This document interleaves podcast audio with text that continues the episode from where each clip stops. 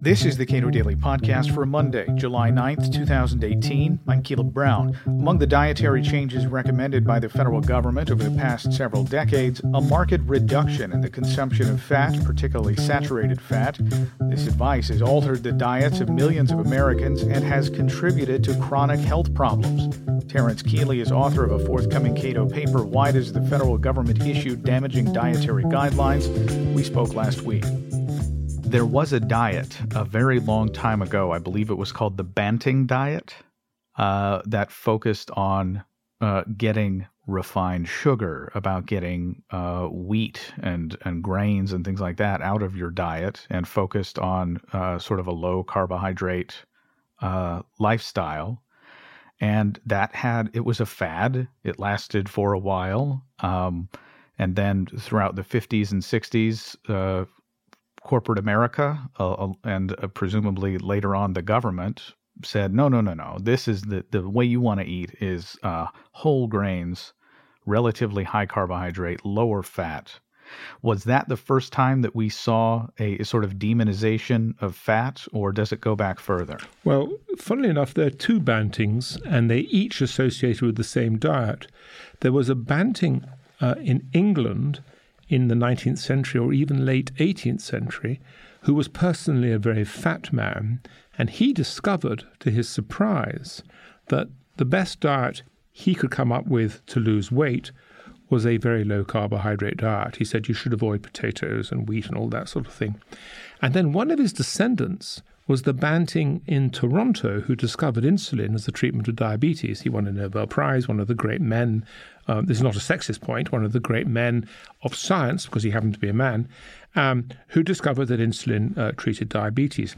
But as part of his work, he showed that the diabetics would have a much better control of their diabetes if they had a very, very low carbohydrate diet. They would therefore need less insulin, and therefore it would be easier to manage their condition. And when I was a boy, 40, 50 years ago, low sugar, low carbohydrate foods were completely normal for diabetics. And that was all really sensible stuff. What's extraordinary is the way all that ancient wisdom, which after all goes back nearly 200 years, was completely discarded by the fat uh, demonization story. And then quite suddenly, in the 50s, 60s, and 70s, fat became the enemy and carbohydrate became the good. That's how that story emerged. So, what do we know about fat? What have we learned about fat in the last several decades? And, uh, you know, as you note in your paper that just came out at the Cato Institute that the government essentially chose the side of of uh, low fat, high carb when it uh, when it began issuing dietary guidance, and that's been the case for for a long time.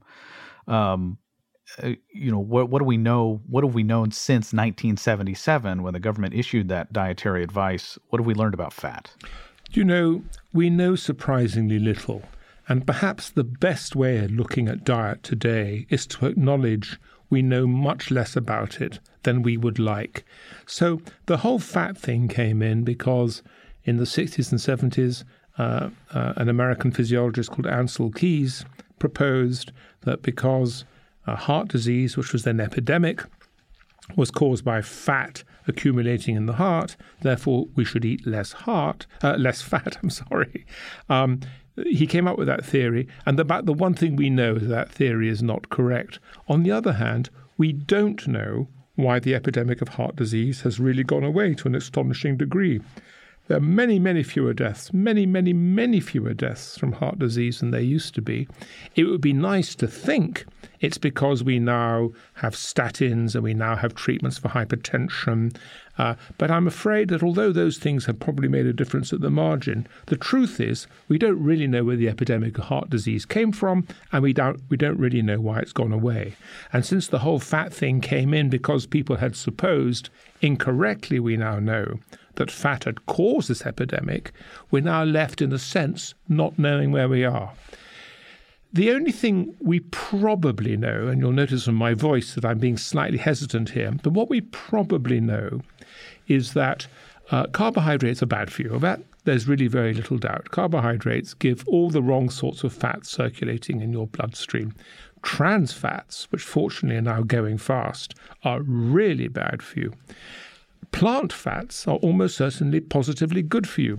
In the Mediterranean diet, which is a diet uh, around the Mediterranean, obviously, where people tend to live a long time, that may be a coincidence, but it may actually be very good for you. Um, uh, plant fats such as olive oils and nuts and that sort of fat, the same sort of fats, by the way, you get in fatty fish. They're quite similar.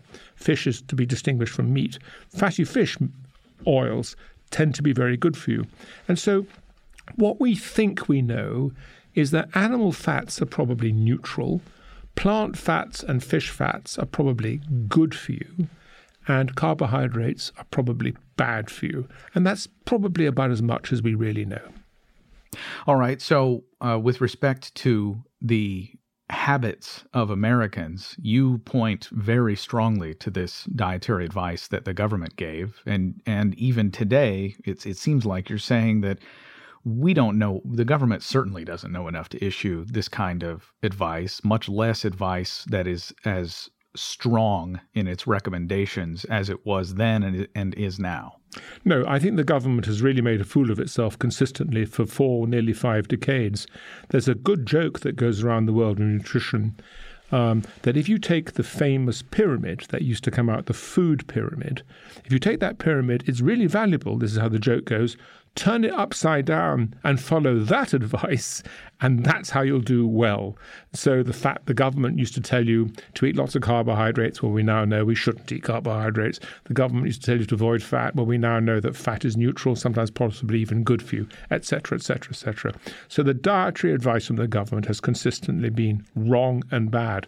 And of course, Partly it's because it's institutionally impossible for the government to give good advice. For example, it's the United States Department of Agriculture responsible for giving us food advice. Well, the United States Department of Agriculture is absolutely in the pocket of the food lobbyists. Of course it is.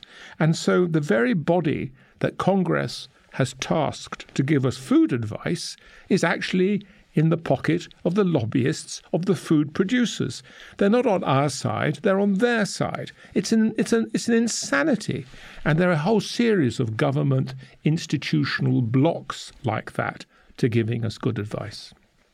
So, uh, with respect to fat, we are seeing some change and and how people view fat. There are you know several popular diets that stress that that if not a lot of, if most of your calories should be coming from uh, fat, and th- those are gaining in popularity. And yet we have this sort of institutional inertia in a way with respect to dietary advice that says, no, no, no, if, if you start taking that advice and you're shown to be correct, we lose all of our money or we lose all of our uh, institutional support. You know, it's not institutional inertia, it's, it's, it's more active than that.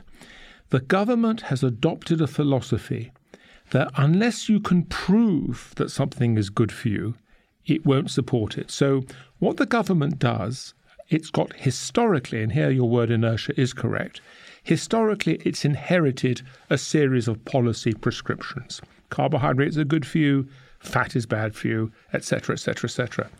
And it will not change those, not just because of inertia, but because it's also got a philosophy that unless you can actually prove that something is good for you, then it will continue to say it's bad for you. So, a, a classic example for that is cholesterol in the diet.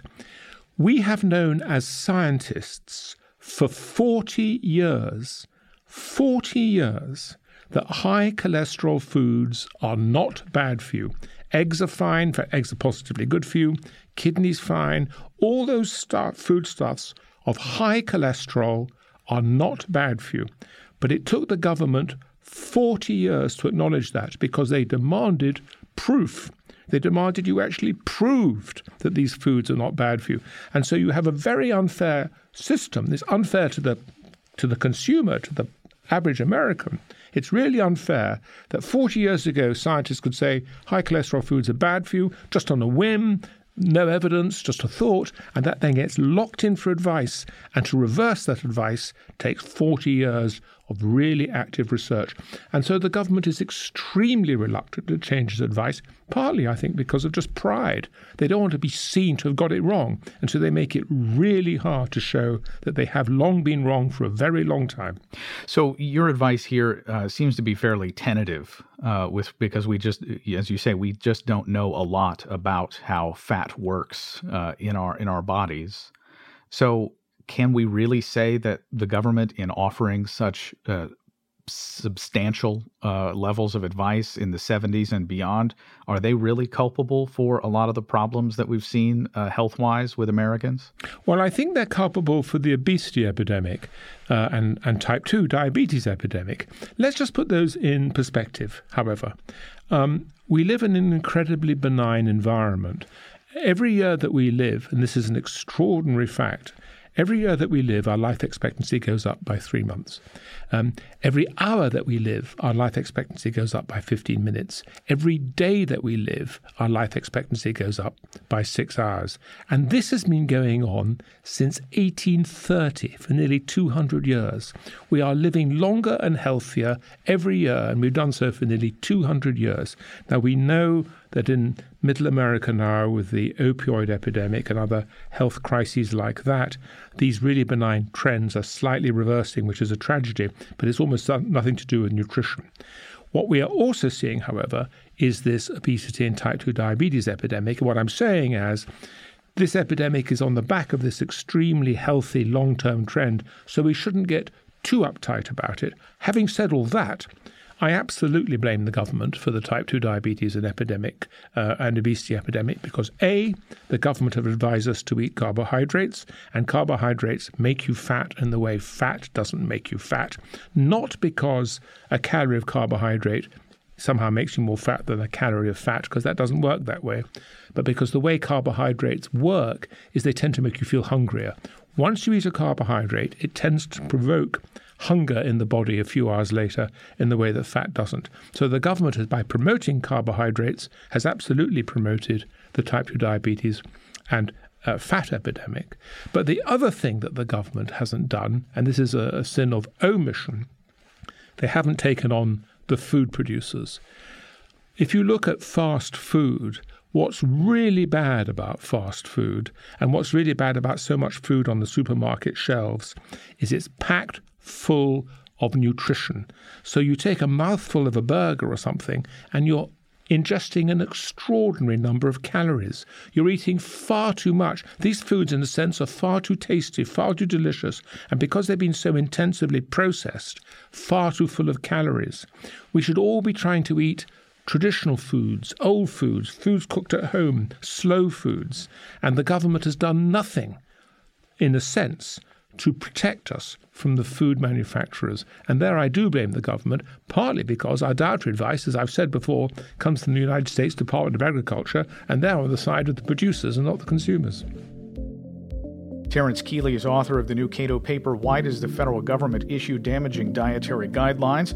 Available tomorrow at cato.org. Subscribe to and rate the Cato Daily Podcast at iTunes and Google Play, and follow us on Twitter at Cato Podcast.